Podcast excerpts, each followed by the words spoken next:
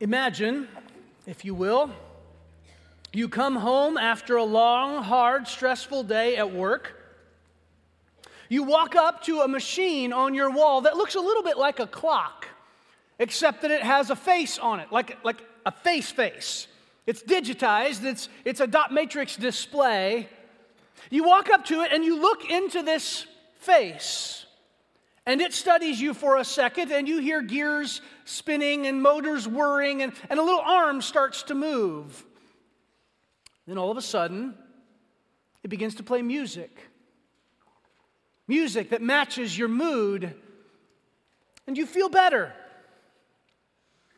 This imagined scenario will soon become a reality thanks to a, an emotional radio called Solo. It's created by the design and innovation company Uniform. How does this thing work? Well, according to uh, Adam, Adrian Lacey's uh, article for the BBC, when you approach it, the pictogram shows a neutral expression, but it takes a photo of your face. And a rod or antenna cranks to life, and the LCD display indicates that it's thinking. Uniform's senior creative technologist Mike Shorter says that this process involves, quote, analyzing different features of your face and deciding how happy or sad or angry you are, and then it begins to play music to reflect your mood. Watch.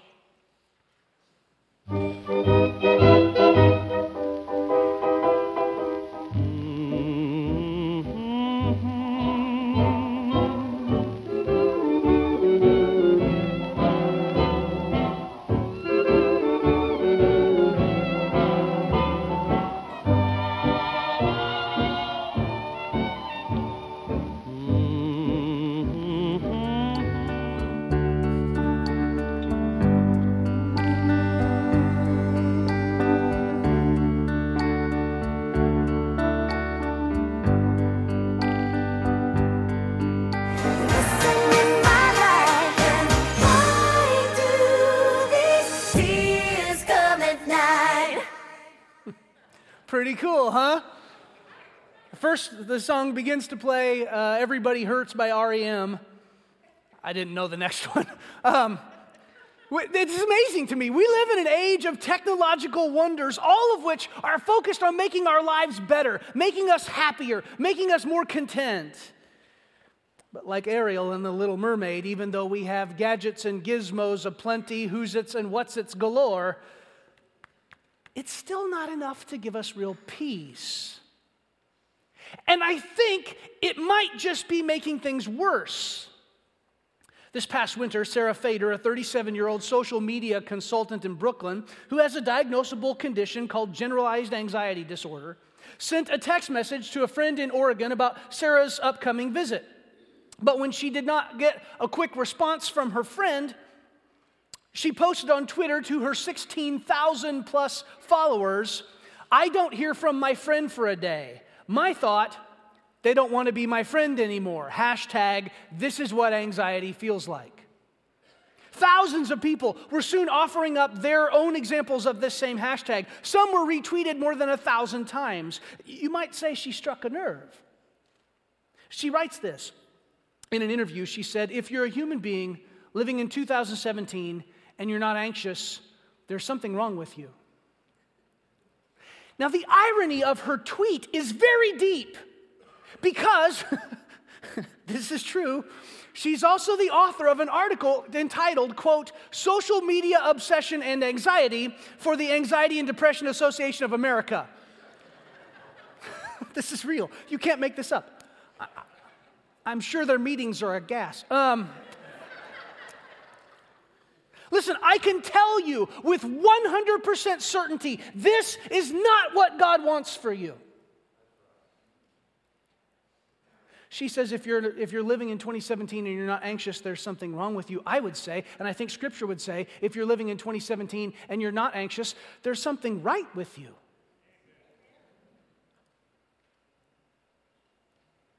We live in an age of technological wonders you realize you, most of you carry in your pockets, or in my case, on my wrist, more technology than we sent to the moon. And yet, despite all our technology that's designed to make us happy and to make life easier, we can still lack real peace. And the tragedy is this is completely unnecessary because Jesus wants you to have the same peace that he himself experiences eternally. And our text for today will show us how. If you've got your Bibles or your Bible apps, open them to Isaiah 26. We read a portion of it earlier. We're going to look at the whole chapter today. This text is written somewhere between 750 and 725 BC, roughly 250 years after the nation of Israel is, is split into two countries the northern kingdom of Judah, or the northern kingdom of Israel, the southern kingdom of Judah. The community to which this is addressed is the southern nation. Isaiah is warning the people of Judah that God is going to send judgment on them, and the Assyrian army is right at the edge of the kingdom, basically destroying the north. They're right there, and Isaiah is saying, Listen, if you guys don't repent, it's going to happen to us too. And they did for a while, and God spared them for a while. About 150 years later, God sent the Babylonians to judge the southern kingdom. Isaiah writes to, to these people who, who live in a time of anxiety and fear and oppression and injustice. The, the, every, can you imagine the conversation in every single home in the southern kingdom of Judah? The dinner table conversation. Mom, are the Assyrians coming today? I don't know, hon. We're praying really hard. Dad, are we going to have to leave? I don't want to leave. I like my school. I don't know, son. We're just going to trust God, see what happens. Anxiety, fear, oppression, injustice, war, death, pain, all those things dominated the people of Isaiah's day. And he's writing, he's warning them. And in the midst of this warning, this lengthy cycle, multiple chapters in the book, God's going to judge the nations. God's justice will come true. There's a pause. There's a brief pause. And Isaiah sings a song. He sings a praise song. A song describing how God wants to bring peace and wholeness and healing to his people. In the midst of all this anxiety, God says, I have peace for you. I want to look at this passage and then kind of frame our discussion around it. As we read this, I want you to look for how God wants to bring peace into Israel's life and how he's going to bring peace into your life too. Let's look at this together. Isaiah 26, verse 1. In that day, now, whenever you're reading prophetic literature, especially the Old Testament, you see that phrase, you need to perk up. In that day is the day of God's decisive action. Now, sometimes it means the day he's going to send the Messiah. Sometimes it means the day of final judgment. Sometimes, apparently from the text, it's kind of both. and like, well, which one is it? Uh, just got to wait and see sometimes. In that day, it's God's day of final judgment, okay? Or the day of the Messiah, or maybe both. It, it, but it's God's doing something, God's at work. In that day, this song will be sung in the land of Judah. So here's the song We have a strong city. And you'd think, oh, Jerusalem. No. God makes salvation its walls and ramparts. Open the gates that the righteous nation may enter, the nation that keeps faith, they keep the covenant. You will, you, God, you will keep in perfect peace. We're going to come back to this. Those whose minds are steadfast because they trust in you. Trust in the Lord, and if you're reading a paper Bible, well, you can see there, it's all caps. Whenever you see that in the Bible, that, that's, it's designating in Hebrew that that's the covenant name of God, Yahweh. They're appealing to the covenant here. God keeps his promises. Trust in the Lord forever, for the Lord, the Lord Himself, you get the emphasis there, God keeps His promises, is the rock eternal. He humbles those who dwell on high. He lays the lofty city low. They're talking about Israel's enemies there.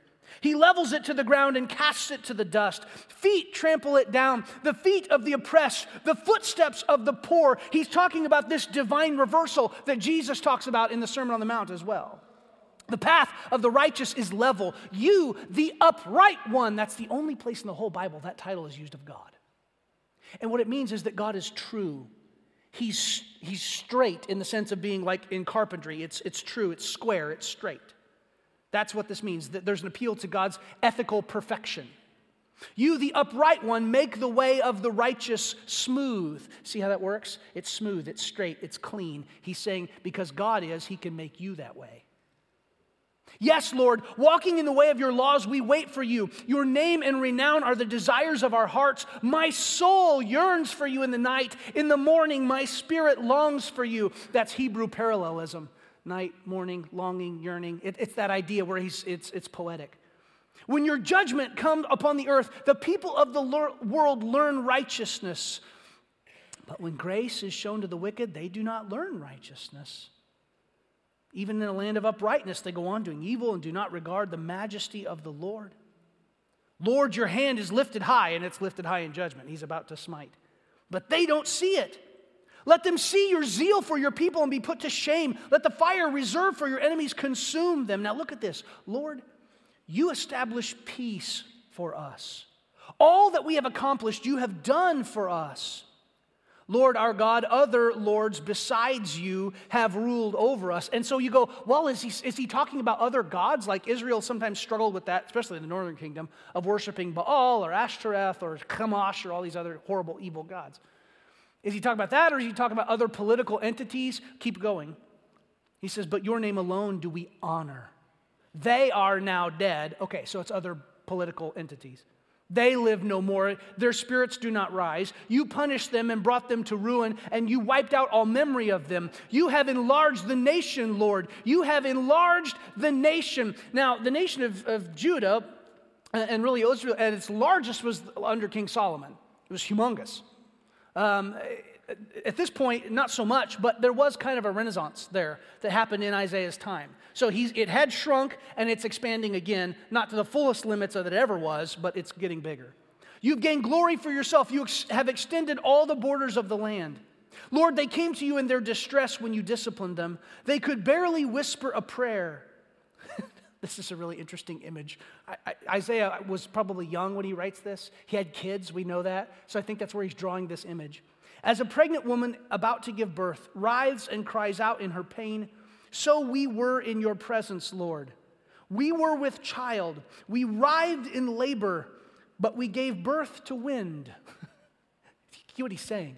They went through all the struggle and pain and trial of labor, which I've heard is really bad. Being honest, right? It's, it's bad. But at the end, you get a baby. Yay! That's great. Can you imagine going through that, ladies? And then at the end, nothing. That's what he's saying. That's how we were. All this trouble, all this trial and waiting and pain and anxiety, and then nothing we have not brought salvation to the earth. Look at this in, uh, at the end of verse 18. And the people of the world have not come to life. God put Israel in the center of the ancient world so that the knowledge of God could go out into all the nations. People go, well, God didn't care about all those. What about all the people who died before Jesus? God put Israel in the middle of the ancient world so that uh, the whole world could know every major trade route connected to Israel. They had a mission spread the knowledge of God through the entire ancient world. They blew it. They didn't do it. That's what he's saying here. Now look at this, verse 19. But your dead will live, Lord. Their bodies will rise. Let those who dwell in the dust wake up and shout for joy. That's resurrection in the Old Testament, folks.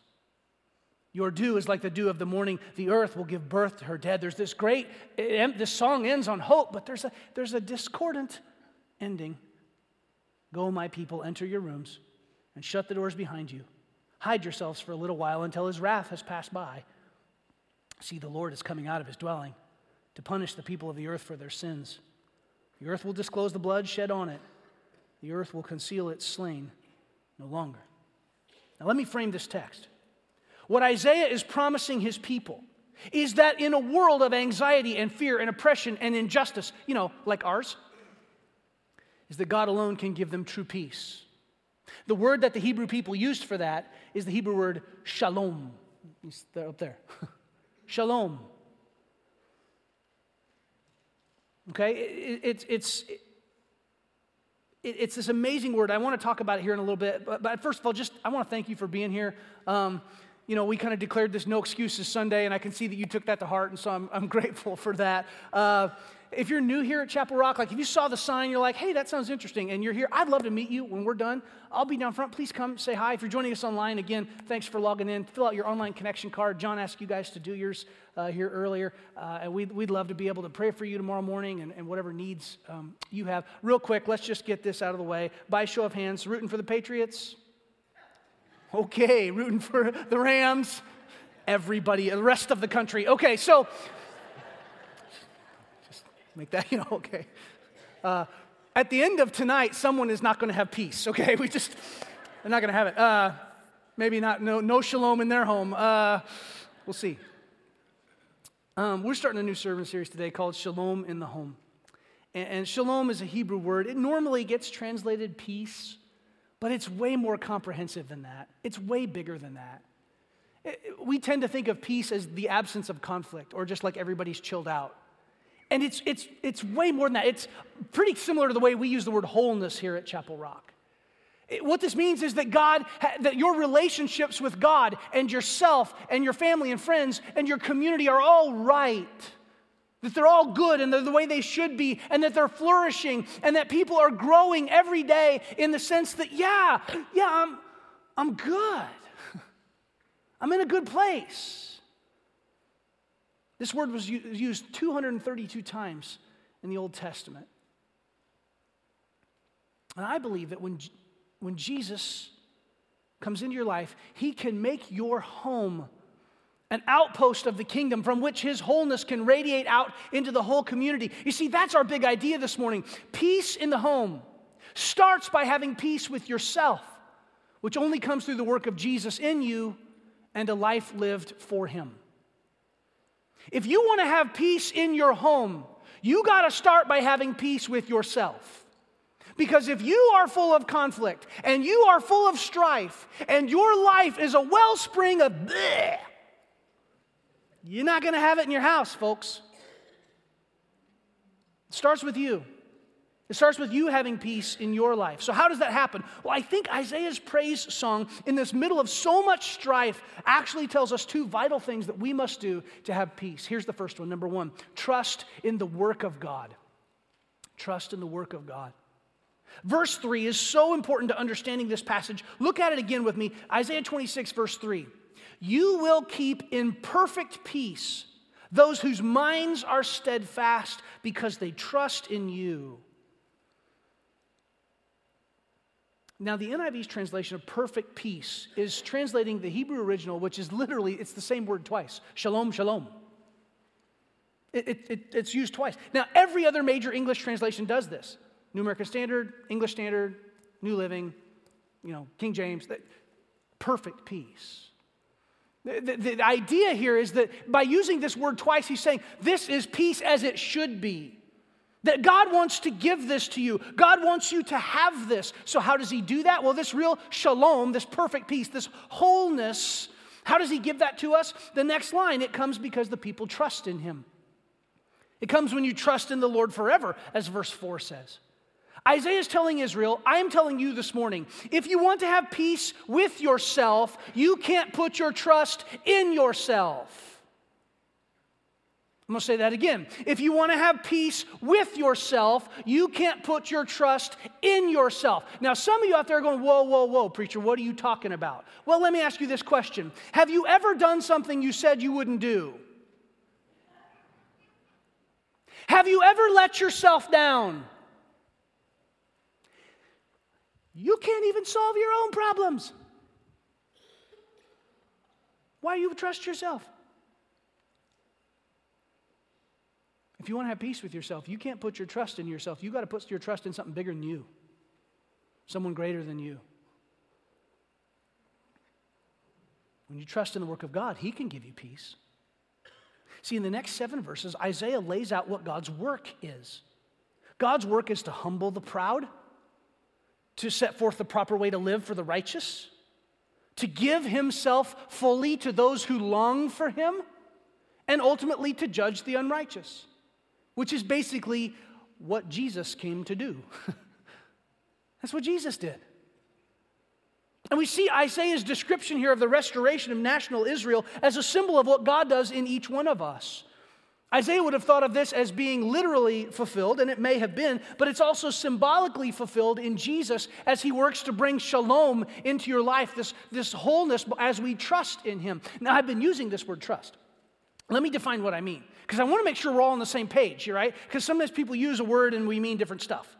Let's talk about what trust means. Trust equals belief plus dependence. In the Bible, that's what the word trust means.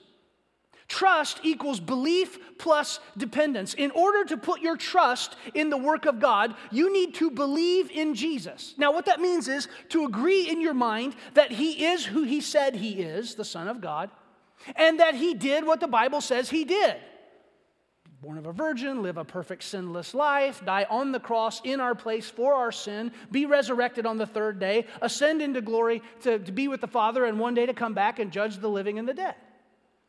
That's what you, in order to really begin this journey of having peace in your life, you're not going to have peace until you accept that as true. You need to believe that those things are true? Okay? But it's more than that. You also need to depend on Jesus. If trust is to belief plus dependence, you need to depend on Jesus. True biblical faith or trust is not just mental assent, it is that. You have to believe these things in your mind, but it's also total dependence. Let me illustrate this. Belief is believing that this stool will support my weight. Doing the math, you know. I think it will. Trust, dependence, is when I sit on it. And there are a lot of people who get this out of whack, and they think that all they need to do is mentally just go, okay, yeah, that's true. And they don't need to actually depend on God. That he, there is no plan B. Let me give you a few biblical, biblical examples to explain what I mean. There are a lot of people who say they believe in the Lord, but they don't depend on Him to be enough for them when it comes to their sexual appetites or their financial needs or their political preferences. Yeah, I'm going to go there. So when people are tempted sexually, they don't depend on Jesus for the power to resist that temptation to be enough for them. They just give in. They might believe, they don't depend. When they're tempted financially, they don't depend on Jesus to provide for them. And they keep back more of what of theirs that they should. You know, can you say Ananias and Sapphira, Acts 5? When they're tempted to seek a political solution for a spiritual problem, they don't depend on Jesus to change people's hearts. They want to force their ideology on people through legislation. Because of all that, we have no peace. We don't have shalom in our home. We don't have shalom because we're not really trusting in the work of God. Jesus completes the work of God. And when you learn to put your full trust in the finished work of Jesus, you will experience real shalom, real peace. I think that's what Paul is talking about in 1 Thessalonians 5:23. Look at this. He writes, "May God himself, the God of peace, sanctify you through and through, all the way, your whole self. May your whole spirit, soul, and body be kept blameless." We'll talk about the connection between peace and righteousness in a little bit blameless at the coming of our Lord Jesus Christ. See, we've got this really human tendency to pick and choose which sins are kind of bad and which are really bad, don't we? And every one of you in here has done this. You know, we minimize our own little hangups, but that guy's sins are bad.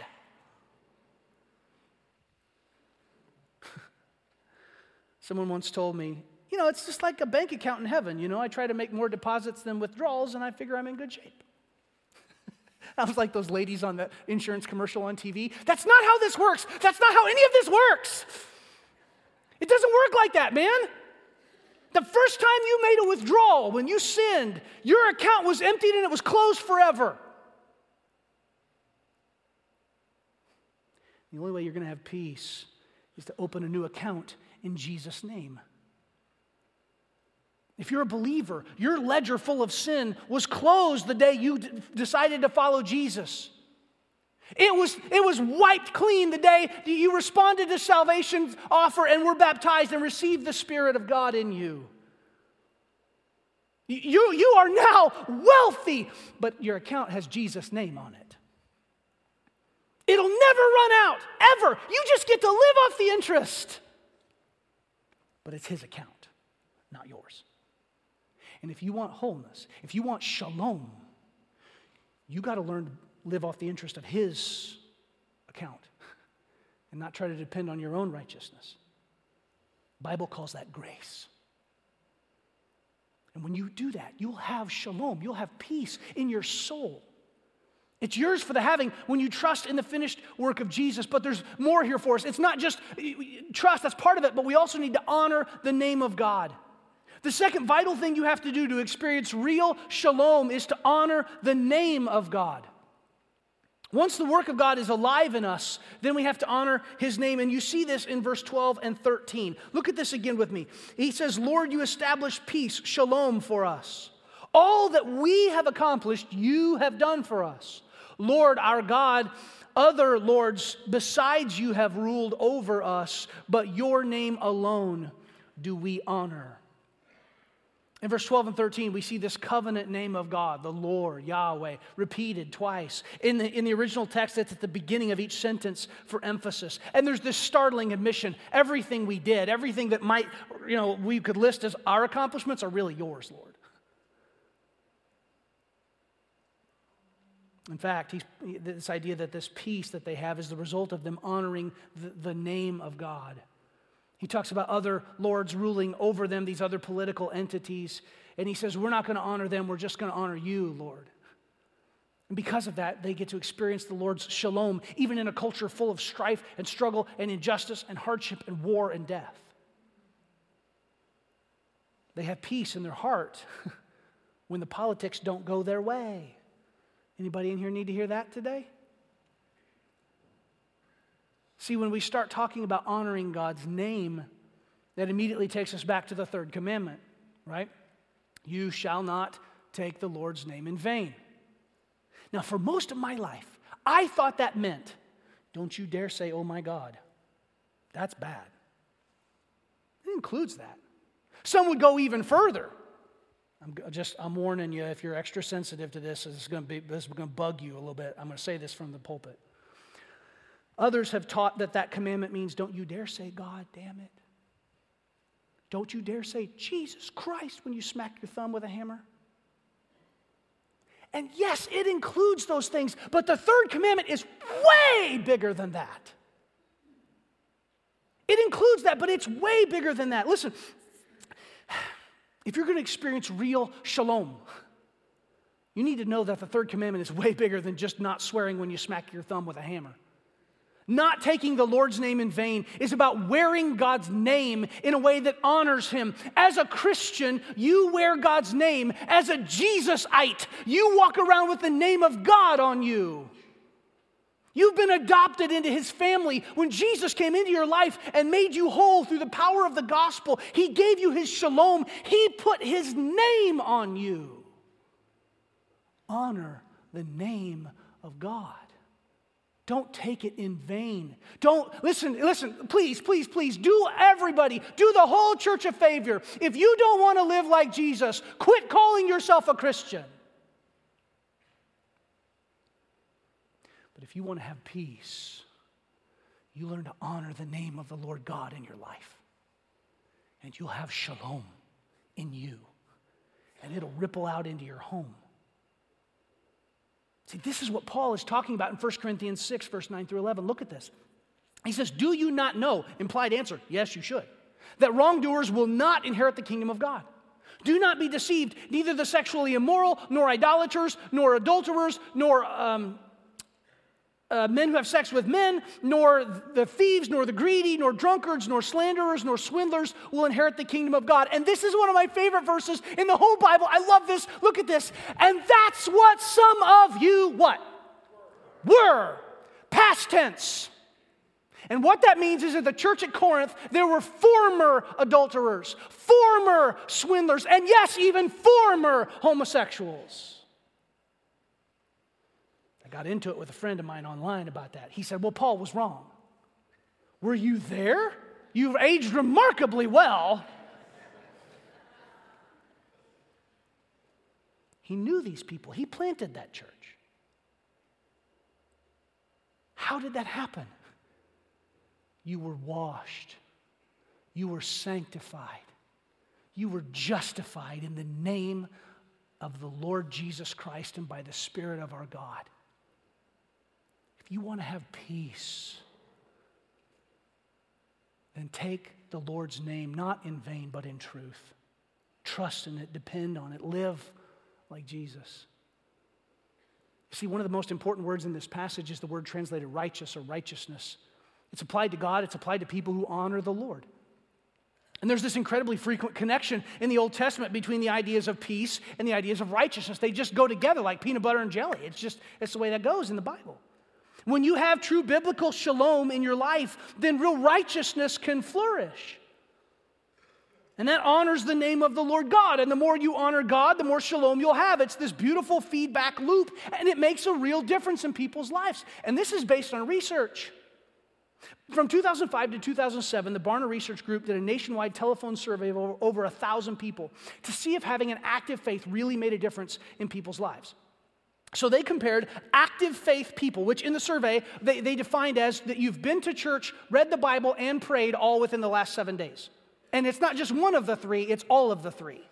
That you've been to church, read the Bible, and prayed all three with some, at some point in the last seven days. That's how they define active faith. And they did a comparison between active faith people and like agnostics or atheists, like no faith people. That's how it was phrased in the survey, was no faith. Okay, so they faith, science, but whatever. Um, so they, they did this study, and Barna found that these active faith believers were more positive, more generous, and more engaged in their community than anybody else. Here's the data look at this. So they tracked being active in their communities. Active faith, 68%, no faith, 41%. Personally helping homeless or poor people. Active faith, 61%, no faith, 41%.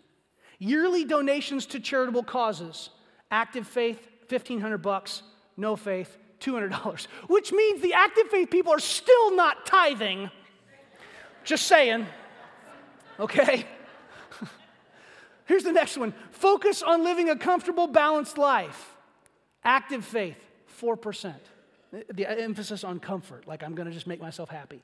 No faith, 12%. Focus on accumulating wealth. Active faith, 2%. No faith, 10%. And here's the one that caught my eye Feeling of being at peace. Active faith, 90%. No faith, 67. Listen, I get it. There's a halo effect that happens when someone calls you to take a survey, right, on the phone. Like, we always represent ourselves better than we really are. But that cuts both ways. Active faith, no faith, doesn't matter. We're all, everybody does that. But I think there's still a lesson for us here the people who honor the name of God have objectively, according to the data, more peace in their lives. They have more peace with themselves. You want to have peace in your home? It starts with you. So if you feel like you don't have peace, or you desperately want more of it, my question for you today is this Have you trusted the, the work that Jesus did for you on the cross? When he died on the cross in your place for your sins? Are you living a life that honors his name? Did you hear me today? Here's the big idea again, one more time. Peace in the home starts by having peace with yourself, which only comes through the work of Jesus in you and a life lived for him. Now listen, I'll be the first to admit those two things are not exhaustive. Okay? More could be said because each person's wholeness recipe is unique to them.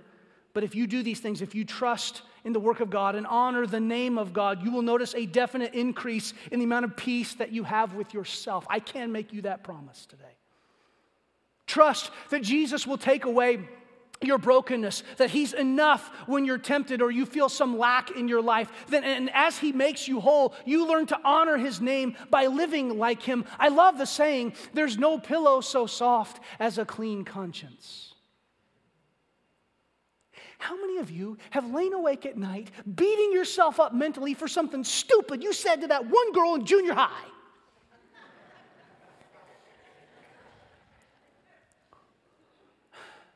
That's not shalom.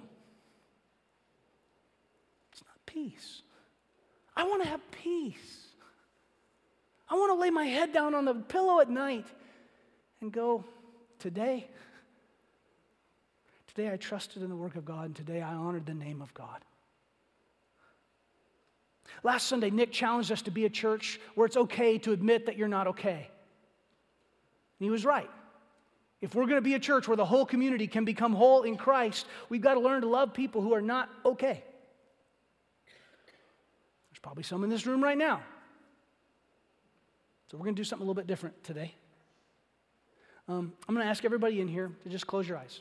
I'm going to do it with you. Just close your eyes, please. Just go, go along with this for a minute. I want you to close your eyes. If I ask each of you in here to describe your life in one word, there are some of you in here who could not and would not use the word shalom. You're not okay. I'm going to ask you to be bold. Everybody's eyes are shut, but if you came in today and you're not okay, I want you to stand up. My eyes are shut, everybody's around you's eyes are shut, but if you're not okay, stand up. See, I'm standing too.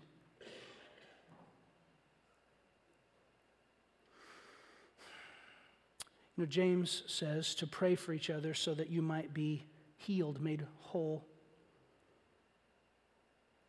And this is a time for you to respond. I'm going to ask everybody else to join you. Everyone stand up. Keep your eyes shut. Stand up. In just a second, we're all going to open our eyes and we're going to sing together. If you stood up while your eyes were shut, if you're part of that first group, I'm going to ask you to be bold and take the next step. James says, pray for each other so that you can be healed. We want to pray for you. If you came today and you're not okay, you don't have shalom, we'll have people down here to ready to receive you. Maybe you've got another need. Maybe you're ready to be baptized. Maybe you want to place your membership here. I know we got one here that wants to do that today. Maybe you just need to have a conversation with someone. You can go to the next step room under the yellow awning. But if you stood up earlier and, and, you're not okay and you want someone to pray with you and pray for you about what's going on, we're ready to do that today. We're going to sing together and you respond as God leads you. Let's sing.